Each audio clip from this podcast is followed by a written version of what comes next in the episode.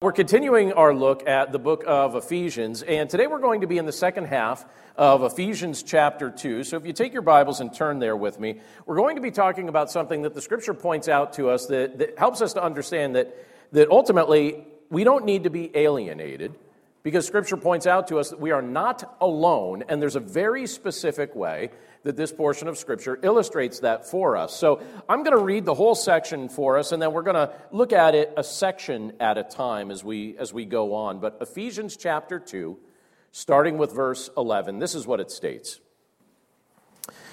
Therefore, remember that at one time you Gentiles in the flesh, called the uncircumcision by what is called the circumcision, which is made in the flesh by hands, Remember that you were at that time separated from Christ, alienated from the commonwealth of Israel, and strangers to the covenant of promise, having no hope and without God in the world. But now in Christ Jesus, you who were once far off have been brought near by the blood of Christ. For he himself is our peace, who has made us both one and has broken down in his flesh the dividing wall of hostility by abolishing the law of commandments expressed in ordinances, that he might create in himself one new man in place of the two, so making peace, and might reconcile us both to God in one body through the cross, thereby killing the hostility. And he came and preached peace to you who were far off, and peace to those who were near. For through him we both have access in one spirit to the Father. So then you are no longer strangers and aliens, but you are fellow citizens with the saints and members of the household of God, built on the foundation of the apostles and prophets, Christ Jesus himself being the cornerstone, in whom the whole structure, being joined together, grows into a holy temple in the Lord. In him you also are being built together into a dwelling place for God by the Spirit. Let's pray. Lord, thank you so much for this opportunity to start off our week gathering together, singing songs of praise to you, praying to you, worshiping you, enjoying fellowship with our brothers and sisters in Christ, and sitting under the teaching of your word. Lord, we know that throughout the course of each day that we live and throughout the course of each week that we live, that we are bombarded with all kinds of influences and all kinds of pieces of information and things like that come flying at us quite regularly and quite aggressively. And Lord, we're just so grateful that, that as believers in your Son, Jesus Christ, we are convinced that you have called us to gather together to worship you, and we do so, Lord, as we start our week. So, Lord, thank you for allowing us to carve out this time. And we pray, Lord, that you prepare our minds and prepare our hearts in the brief time that we have together to understand the deep theological truths that you're talking about here in this portion of Scripture through the Apostle Paul. So we pray that you'd speak to us now. We commit this time to you, and we pray this all in Jesus' name.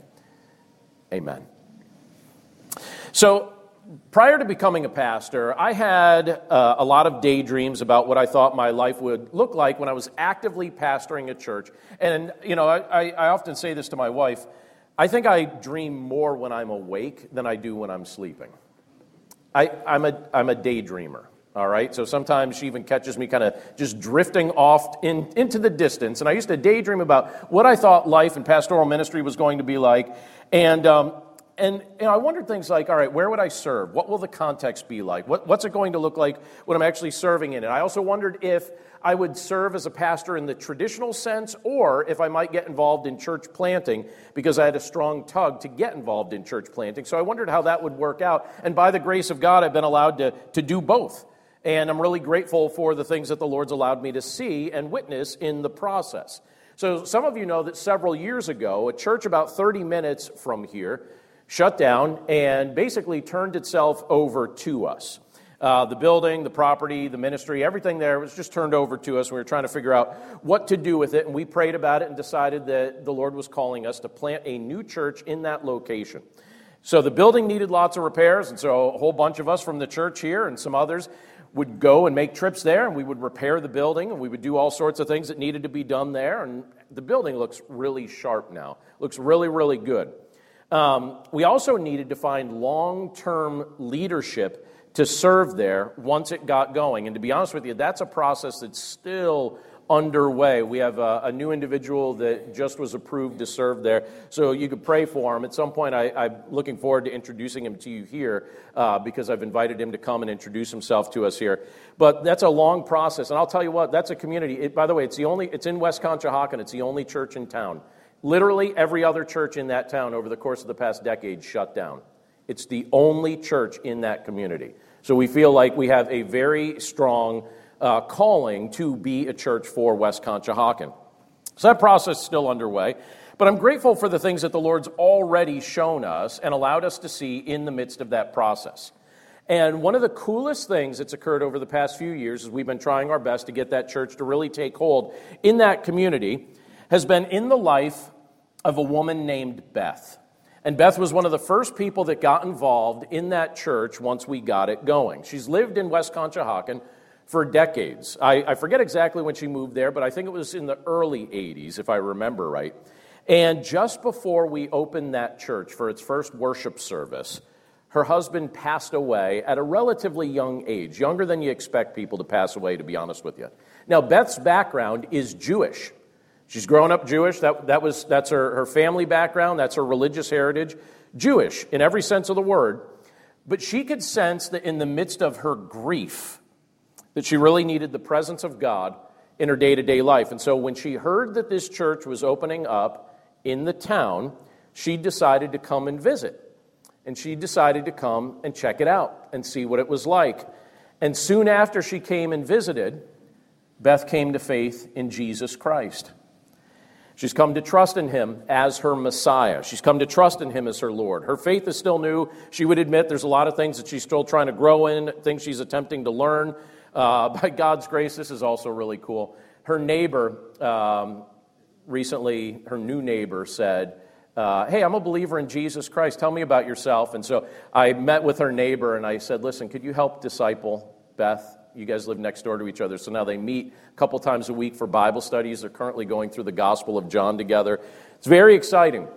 And recently, Beth asked me a question. I preached there a few weeks ago on a Sunday night. And uh, she asked me a question, and she said, We did a question and answer time. And uh, she said, Can you do me a favor? And could you clarify some of the things that the Bible teaches about God's plan for the Jewish people? Could you just like show me the things that the Bible says about God's plan for the Jewish people? And it was a fascinating discussion. And that was, um, you know, as we were preparing to start going through the book of Ephesians here. And so I encouraged her. I said, you know, one of the one of the books of the New Testament that really talks a lot about this is the book of Ephesians. I'm preaching on this at Core Creek. Maybe you ought to check it out. And I kind of walked her through some of the, the things in Ephesians, including things that we're talking about today. And uh, because the scripture tells us that, that God takes Jews who believe in Jesus and Gentiles who believe in, in, in Jesus and unites us into one new body the church. And so I was explaining these things to her from a theological context, but also a practical context. And it, you got to admit, to, you know, to Beth in, in particular, she said that's very meaningful. This is very meaningful, very encouraging to her. And the portion of Scripture that we're looking at today emphasizes that union. You know, that union of Jew and Gentile into one new body called the church through Jesus Christ. And it also demonstrates that God has not called us to live our lives spiritually alone or spiritually alienated from Him and His promises. It's a very encouraging portion of Scripture. So I want to just take it a piece at a time today and work our way through it. And I hope that you find encouragement from it as well as I do and as Beth does. I hope it encourages you. And one of the things that this Scripture starts out with is a reminder to us that Jesus invites us to be near to Him. Let me reread verses 11 through 13 because there it says this Therefore, remember that at one time you Gentiles in the flesh called the uncircumcision, now we're going to come back to that phrase in a second, by what is called the circumcision, which is made in the flesh by the hands, remember that you were at that time separated from Christ, alienated from the commonwealth of Israel, and stranger to the covenants of promise, having no hope and without God in the world. But now in Christ Jesus, you who were once far off have been brought near by the blood of Christ. Now let me pause there for just a second. Have you ever felt insulted or put down? It's funny when you say those things, people are like immediately people that do that to you come to mind, right? People that insult people that put down. I've got a few people in my life that tend to have a habit of that. You probably have some people in your life that have a habit of that as well. But how does that impact the nature of your relationships with, with people that insult you or with people that maybe put you down or try and demean you? I have to confess to you, and I'll be real anonymous with this. Um, recently, it, it, started to become very obvious to me that I have a, a, a good friend that has a bad habit of doing that. And it didn't dawn on me at first. Uh, I still consider him a friend, but his, his humor mainly consists of put downs. And he usually focuses on, I noticed the pattern. He usually focuses on things related to physical attributes or someone's appearance. So things that people can't really even do a whole lot about. And, um, and I know enough psychology to know that when people do that, that's usually an indicator that they are feeling insecure about the very things that they are trying to pick on other people for. But I have to admit, I, I, I don't appreciate his style of humor, and I've noticed that he's doing a really good job of alienating a variety of people from being willing to be in close friendship with him because it's always a put down, another put down, another insult. And you look at that and you're like, all right, that's not wise. Now, I bring that up because when you look at how this portion of Scripture opens up, in this portion of Scripture, Paul, he begins it by reminding his readers of an insult. He begins by reminding us of, of a put down that the initial readers probably were pretty familiar with. In that era, it was an insult for a Gentile to be re- referred to as the uncircumcised or the uncircumcision by Jewish people. Now, physically speaking, that very well may have been accurate, but it was meant more as an insult than anything else. It wasn't a, describer, a, you know, a description of a medical condition or a medical state. It was, it was basically to say, you are insulted. You know, you are, you, it was basically a way to say, uh, you are obviously outside of the covenantal blessings of God. You are not part of our fellowship. You are excluded. It was meant to be an insult. And I'll give you a great example from 1 Samuel chapter 17 that shows when this insult was used in another context as well. You're, I think everybody regardless of your church background, you're probably familiar with the story of David and Goliath. Are you familiar with David using this insult in that particular context? As he's trying to figure out what's going on. Why are so many of the men of Israel, why are they so fearful? Why are they afraid? And then people tell him, look, we've got this Philistine, we've got this giant, Goliath, who mocks us and he threatens us every day. And David got some courage to him, and he basically was saying, Who is this guy? And this is how he said, you know, like in our context, we would look at somebody and be like, who is this loser, right? I'm not going to let some loser, some loser Philistine, tell me or tell my people that this or that is going to be the case. They're not going to let this loser insult us. But in his generation, they didn't say that. They said it this way. Look at what he said in 1 Samuel 17 26. It says, And David said to the men who stood by him, what shall be done for the man who kills this Philistine and takes away the reproach from Israel? For who is this uncircumcised Philistine that he should defy the armies of the living God? So, so do this now, all right? Next time someone in your life insults you, just be like, Who is this uncircumcised Philistine that would insult me? You insult, you uncircumcised Philistine? Be gone, right? Hey, it worked for David, right? Filled him with courage and you know the rest of that story. But you have the Apostle Paul looking at this and he's saying, he's like, listen, you know the insult, right? You know what they called you. You, you know what you were, you were, it was basically to say, you're not in. You're outside the fellowship. You're not a recipient of the blessings. And keep in mind Paul's background as he's saying these things. Paul's a man who grew up Jewish. And he makes a point elsewhere in Scripture to tell us, like, he wasn't just Jewish, he was highly involved in his faith and had the credentials to, de- to demonstrate it. And he used that as an example here as he's talking about this idea of these people being called the uncircumcision to, to basically show these people that, yeah, all right, you're not by birth, uh, a, you know, you're, you're not Jewish by birth, right? And um, still, Jesus has done something very special for you.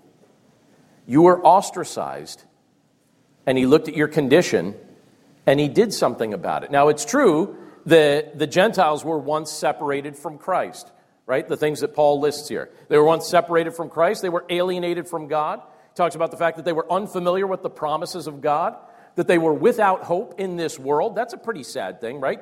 Do you imagine living your life without hope in this world? Well, Paul is describing a life apart from Christ. He says, Listen, you were without hope in this world, but what do we know? Jesus came to this earth to fix all of it. And when Christ gave his life and when he shed his blood on the cross, what Paul's trying to demonstrate here and explain is the fact that when Jesus did that, he atoned for the sins of all who trust in him, regardless of their ethnic background. His blood cleanses Jews who trust in him his blood cleanses Gentiles who trust in him. And he gives all who trust in him a new identity in him as he draws them unto himself. So we who were once distant from him are invited to come near to him. Jesus invites us to be near to him. So do this, right? There's two ways you could look at a portion of scripture like this. You could look at this and say, all right, that's a theologically heavy portion of scripture and just kind of think about it in, in, an academic sense. But I don't think that that's the only way to look at this. I think we're supposed to look at this and examine our hearts. And I think there's two things that we could really wrestle with as we look at that. First of all, are you convinced that Jesus is near to you? And secondly, are you convinced that he welcomes you into his presence? Because that's what the Apostle Paul is trying to explain here. He's saying, at one point, you used to live your life like he did not want to be near to you, and you certainly didn't want to be near to him, and you certainly weren't convinced that he welcomed you into his presence.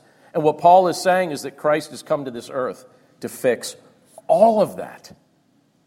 And that he does that for you, and he does that for me, that he does that for everybody who will trust in him. Well, Paul goes on to explain a little bit further the benefits of what Jesus has done on our behalf. And he explains here that Jesus is offering us peace through him. Let me read verses 14 through 18. There it says this For he himself is our peace, who has made us both one, and has broken down in his flesh the dividing wall of hostility. So keep that phrase in your mind the dividing wall of hostility. And he says, By abolishing the law of commandments expressed in ordinances, that he might create in himself one new man in place of the two, so making peace, and might reconcile us both to God in one body through the cross thereby killing the hostility. And he came and preached peace to you who were far off, and peace to those who were near. For through him we both have access in one spirit to the Father. Now, uh, I, I, don't know where you were, what season of life you were at when the Berlin Wall came down, but when I was in high school, I distinctly remember the Berlin Wall in Germany being torn down. Remember how excited uh, you know, just so many of us were to see East and West Germany united together again. And even though those events were taking place in a culture that is a, a, different culture from our own, and a different part of the world from our own, many patriotic Americans looked at that union and celebrated it for a variety of reasons because it offered visible evidence that communism was collapsing in the region as well. So we liked that also. Now, during the era of the Cold War, so the time from World War II up to, you know, right around that, that period of time, during the era of the Cold War, those of us that were alive during that time remember the hostility that existed between the United States and between the Soviet Union. It's a lot of hostility. I remember as a kid thinking about it quite regularly that they might bomb us with a nuclear bomb and that we might bomb them with a nuclear bomb. And, um, and, I, and I used to think, well, I guess if that happens, I probably won't know. You know, I mean, like, I mean, I'll find out in heaven, hey, how'd I get here? Oh, uh, yeah, it was a nuclear bomb. I knew that was going to happen, right? Um, and, but I remember, I used to think about that a lot. And uh, I remember the news would talk about you know, two missiles have destroyed each other over the Atlantic and stuff like I'm like, oh my goodness, like, what are we practicing for? And then I remember somewhere along the way um, looking at what Scripture said about the end times and thinking to myself, it's like, oh, wait, that's not how it ends? Oh, it ends differently than that. Oh, kind of helps to read the end of the Bible. All right. So the Russians don't blow up the world. Good to know. Okay. Um, but I remember after the Soviet Union collapsed, a lot of the hostility that many of us had felt during the, those years, you know, during the Cold War, a lot of that started to fade, at least to a degree, maybe not perfectly, but to a degree, as Russia, you know, Russia became a country again, and, and then democracy started spreading over there again to a degree. And, um, and so, you know, some of that hostility lessened. But if you want to see an example of hostility that has existed for many centuries, like a wall dividing a city, all you have to do is just look at the historical instances that, uh, where, where you have Gentile nations and the Jewish people in conflict. It's not a pretty picture. Some of the darkest elements of human history have happened in the midst of that conflict. And when you look at how that's played out, it's almost unbelievable to think about some of the things that people have done that they justified their activity based on that conflict. Some of the darkest moments in human history have happened in the midst of that. And so you look at that, and that's a long standing hostility. It's a hostility that existed during the Old Testament era between the, the Gentile nations and the Jewish people. It's a hostility that's existed right up to the present era. And it's not good. And so you look at what the Apostle Paul says here in the portion of Scripture that we just read, and it reveals to us that Jesus came to tear down that wall of hostility.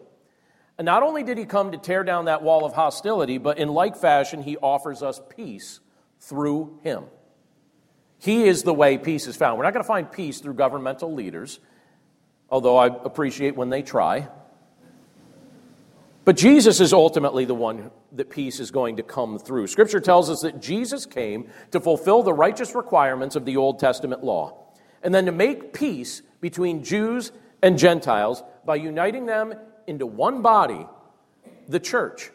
So if you're Jewish, and your background is Jewish, and if you're Gentile and your background is Gentile, what the scripture is ultimately telling us is that you have a new identity. You are, your identity is in Christ. What it once was is not as relevant as the fact that now you are in Christ through faith in Him. And so think about it this way. You know, just picture in your mind the crucifixion. You know, Jesus is being crucified. And when you're crucified, your arms are stretched out. You've got your arms stretched out. In his case, you have these nails piercing his wrists. A lot of times we reference the hand. In that culture, they'd refer to the hand as being basically up to here. So even when you would talk about an area like this, you're talking about the hand, as they would say it. And they would typically put the, the nail here because you have a lot of small bones there that can hold it better in place than if you put it here, because there you just have some thin skin that's probably just going to rip if you try and hang somebody from it. So they pierce Jesus in both of his wrists, both of his hands. And he's got his arms extended in both directions. And when I picture that in my mind, and when I think about what Jesus did as he accomplished his atoning death on the cross, you can say that in one sense, one of his hands was reaching into the past toward the Jewish people, the people that the covenants were given to, the people that the prophets were sent to. So you have that one arm reaching into the past to the Jews.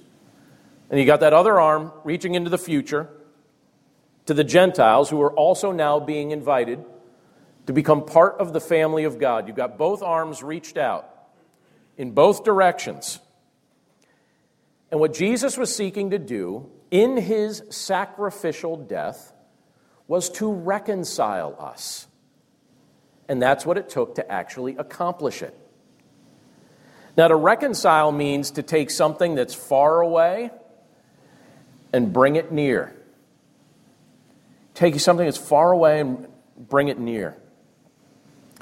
Um, the, I hope they don't mind me saying this because you know they're in visiting from Ohio. But we had a, a fun visit the other night with uh, Nick and Lauren Coates. So Nick and Lauren, you made it to the message today. I hope that's all right. If it's not, I'll scrub it from the recording. No sweat. All right.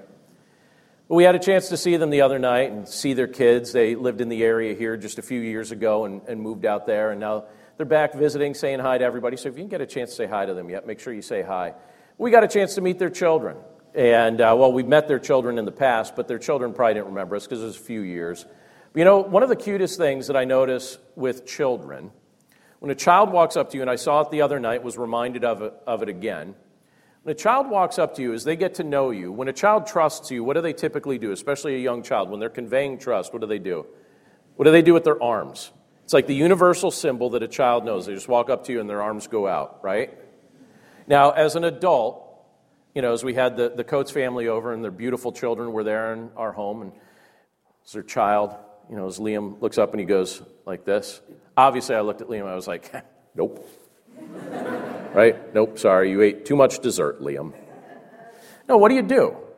Right? A child reaches out their arms to you. If you have any conscience whatsoever, where do your arms go? Right? Come, let's do this. You pick them up, right? And you look at Christ. What is Christ trying to do? He's saying, You were far away. You were far away. Come near. Those of you in this direction, and those of you in this direction, I will reconcile you both through my death in this moment. I will take you who were far away, and I'm inviting you, and I'm saying, Come near. And he stretched out his arms and he invited us. He extended that invitation. Through Jesus, we who were distant from God are invited to become part of his family. And he offers that same kind of reconciliation to Jews and Gentiles at the same time. And you know it's kind of interesting? You think about it, if we're all accepting that invitation, what are we doing? He's not just bringing us near to him, he's also bringing us near to each other. As we're reconciled to him, he's also reconciling us to one another. So, in his work on the cross, what was Christ doing? He was doing the very thing that the Apostle Paul said here. He's tearing down that dividing wall of hostility. Now, I know that there are people that love to continue to try and add more to that wall and build on that wall and encourage people to stay divided in all kinds of contexts. In fact, so many public voices right now irritate me to the core. I'm saying that the nice way, right? They irritate me to the core because this is what I hear from their lips. Hey, people, divide, hate each other, fight each other. And if you weren't mad, let me tell you something bad about this group so you hate them. And if you weren't mad, let me tell you something about this group so you hate them. Divide, fight, fight, fight. That's all I hear. And then you look at the cross, you have Jesus saying, I came to tear down that dividing wall of hostility and offer peace and reconciliation. You were far away, and I'm saying, Come near to me. And as we collectively come near to Him, we're going to be coming near to one another. And He offers us that reconciliation with one another as well. And let me even say this as Jesus invites us to experience that kind of spiritual reconciliation through faith in Him, don't forget that that's also meant to be lived out in our day to day lives as well.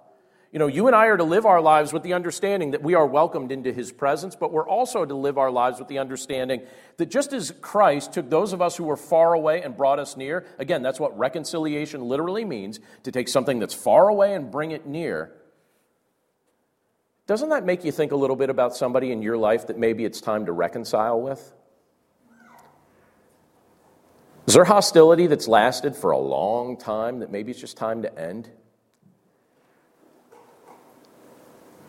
As we've been reconciled to Jesus, as we who were far away have been brought near, as that dividing wall of hostility has been torn down in the spiritual realm, is that not supposed to have a day to day practical application in our relationship contexts as well?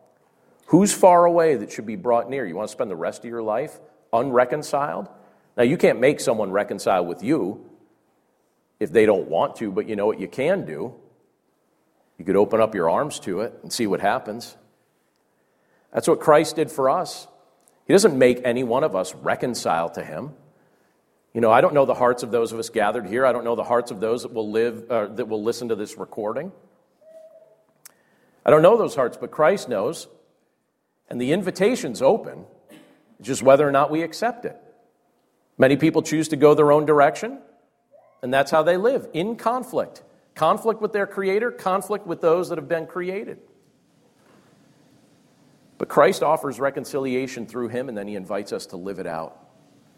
There's one other thing that the Apostle Paul brings out in this portion of Scripture that I hope that we'll see today, and that's this. The Holy Spirit is building up those who are united to Jesus. Let me read to us from verse 19 down to verse 22. There it says this So then you are no longer strangers and aliens, but you are fellow citizens with the saints and members of the household of God. Isn't that beautiful, just how it's stated right there? You're no longer strangers and aliens, but you are fellow citizens with the saints and members of the household of God, built on the foundation of the apostles and prophets, Christ Jesus himself being the cornerstone, in whom the whole structure, being joined together, grows into a holy temple in the Lord. In him you also are being built together into a dwelling place for God by the Spirit. That a beautiful portion of Scripture? Um, by the way, uh, what do you suppose your pastor and his family do on Saturday nights? Do you have a guess? Can I just tell you? Uh, last night we went to uh, a heavy metal concert in uh, New Jersey. Is that all right? Like, I, I, I, was as we were there. It was like midnight last night. Um, I, I said to my wife, I said, I have to preach in like ten hours. And I was like, but here I am, like, I can't hear anything, and uh, I'm having a really good time at this concert. Now, a few months ago, I had the opportunity to have a conversation with John Cooper. I don't know if you know who John Cooper is. He's the lead singer of a band called Skillet. They're a Christian band. And, um, and so it's kind of interesting when you get to talk to somebody that you've known about and listen to their music for a long time because they always say, don't meet your heroes, right? Because you're going to meet them and you're going to discover that they're not what you thought they were going to be. Well, this was the opposite. He and I were talking about our faith, and uh, we talked for about an hour uh, just a few months ago, and we really hit it off. And he said to me, he said, I said, oh, it's cool. You guys are going to be not too far from us. You're going to be in New Jersey in September. And uh, he revisited that later in the conversation. He said, hey, are you, are you actually going to come to the show? Because I told him our family had already seen them in concert a few times. He said, Are you planning to come to that show? And I said, I, Yeah, I, I said, I, I, I, think we'll be at that show. And uh, he said, Well, do me a favor. He said, uh, Just talk to, and he told me who to talk to. He, he said, Just talk to them because I think it'd be nice for us to get together beforehand and maybe, maybe we could, like, you know, just say hi and talk for a little bit before the show. And uh, in my mind, I'm like, uh, Yeah, so I'm definitely going to do that. And I was joking with people before church today. I, was, I, I said, all right, I'm also definitely not going to hold you to that, right? That's not one of those things. I, in my mind, I was like, I'm not going to hold you. that's, this was several months ago. I thought there's no way he's going to remember that, that that was a conversation that we had. We had only met the one time. And uh, so we got there yesterday. We got there early. We, I received an email saying, get there early. So we got there early. It was like 4 o'clock when we got there and we went and we stood in one particular place and eventually someone came out and there was a group of people that started standing behind us and someone came out and, and uh, they said all right we're going to start taking uh, uh, before we start letting people in for general admission or anyone that's doing the meet and greet we're going to take in uh, any vips first. And uh, so i was like i wonder who the vips are. And, uh, and so we're standing there and, and, and the lady said any vips and i'm, I'm looking and I said, Did they give you names? And, uh, and she said, Yeah. And I, I, said, The name John Stange on that list? And she said, Oh, yeah, John Stange. Yeah, come on in. And I was like, Sweet, this is awesome. And I was like, Yeah, we're good. And so we, we, we came in, and I, I looked at my family, and like, knowing that we'll have a conversation about it later, but it was kind of one of those looks like, VIPs. So we walked in, and uh, got to hang out with the band for a little bit, talk with them, take pictures with them, have conversation with them. John gave me a copy of his book, so I gave him a copy of my book. I was like, hey, you know, if you want to promote that online, like a little bit, I didn't ask him to do that. Hope he listens to this recording and does that, though.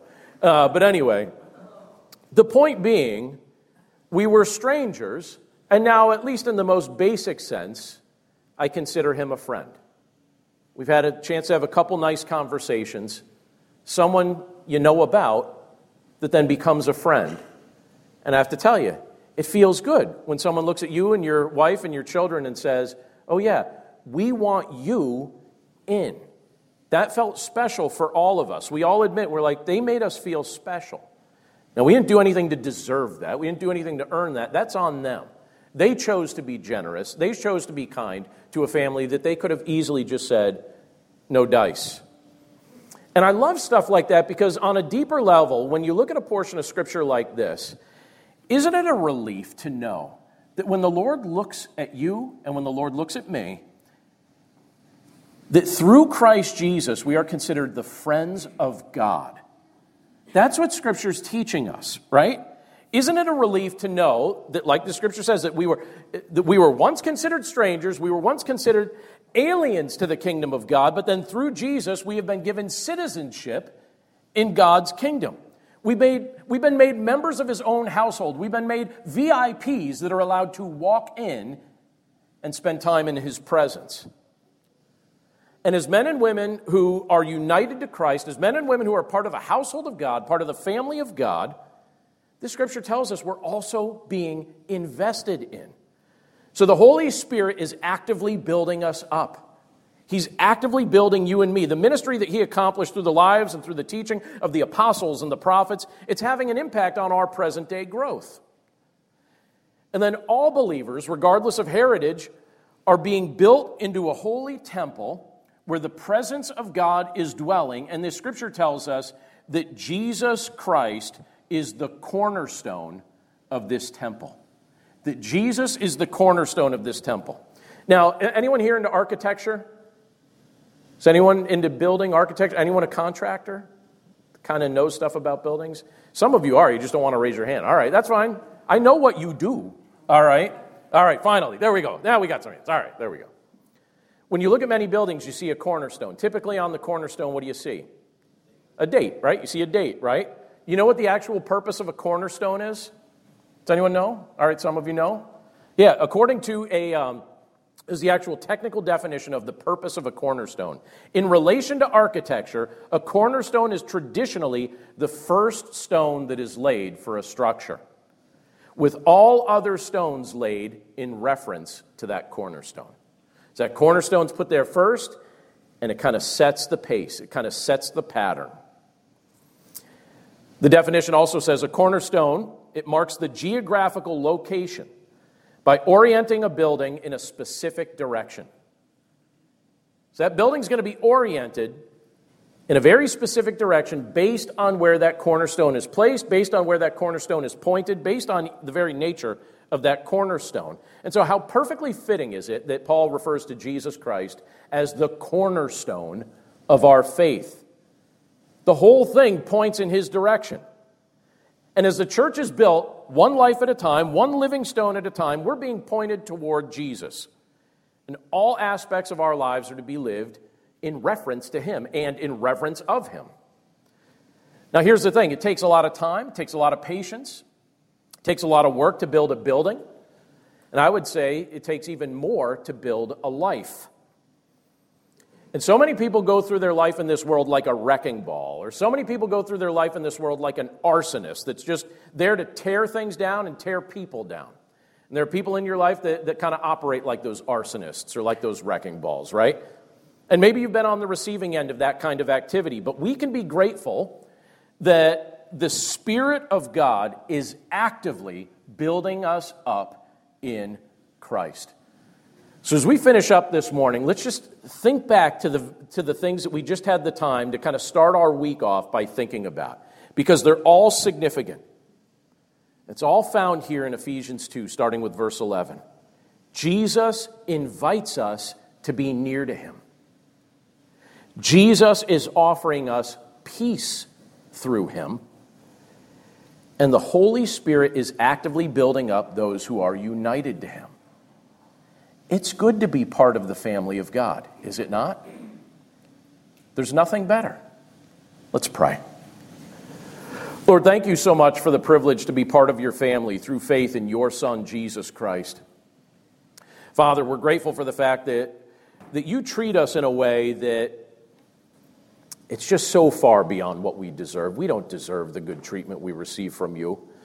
We didn't treat you that way. You came to this earth and we treated you like refuse. You came to this earth and we insulted you. We cut you down. But Lord, you look at us and you show us compassion and you show us mercy. And Father, you offered the Son, knowing that it was only through your Son that the dividing wall of hostility could be torn down. And Lord, we see as we look around us, it doesn't, we don't even have to look far. We just look five feet in front of our face. We see conflict, we see hostility, we see division, and we see the people that stoke it day by day. By your grace, Lord, we pray that those that, that feed and fan those flames, we pray that you would open their eyes to the truth of your gospel, that they would see the nature of what you do in the spiritual realm to bring peace, to end hostility, to unite, to reconcile, and that they would experience that change of heart, that they would experience that kind of reconciliation. Because, Lord, we know that without your intervention, we're stuck. We are alienated, and just like this scripture reminded us, we would be without hope. Without your intervention, we are absolutely without hope. So, Lord, I'm just so grateful for the fact that we could look at a portion of scripture like this and not just think about it in a theoretical or distant kind of way. We could look at this and we could say, wait a second, that's what you did for me. You did that for me. You did that for my wife. You did that for my kids.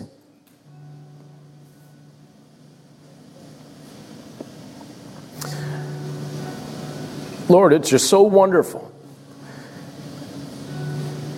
to think that you would love us like that.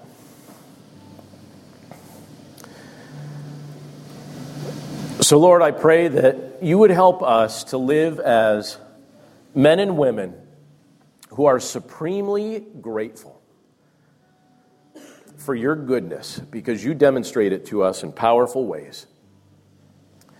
And Lord, I'm so grateful that in the midst of this era that we live in and this season of history that we live in, that I don't have to put my hope in today, and I don't have to put my hope in faulty people, because I've got my hope in you. I love that, Lord, and I love that about you. So, Lord, today we pray would be a day that we would rejoice in the fact that, Father, your Son, Jesus Christ, is our cornerstone. And through the power of your Spirit, we pray that you would just continue to point our lives in the direction of your Son. We love you, Lord. We're grateful for this portion of your word. And we're just grateful for your goodness to us. Thank you for this new day. Thank you for this new week. We commit it all to you. And we pray this all in Jesus' name. Amen.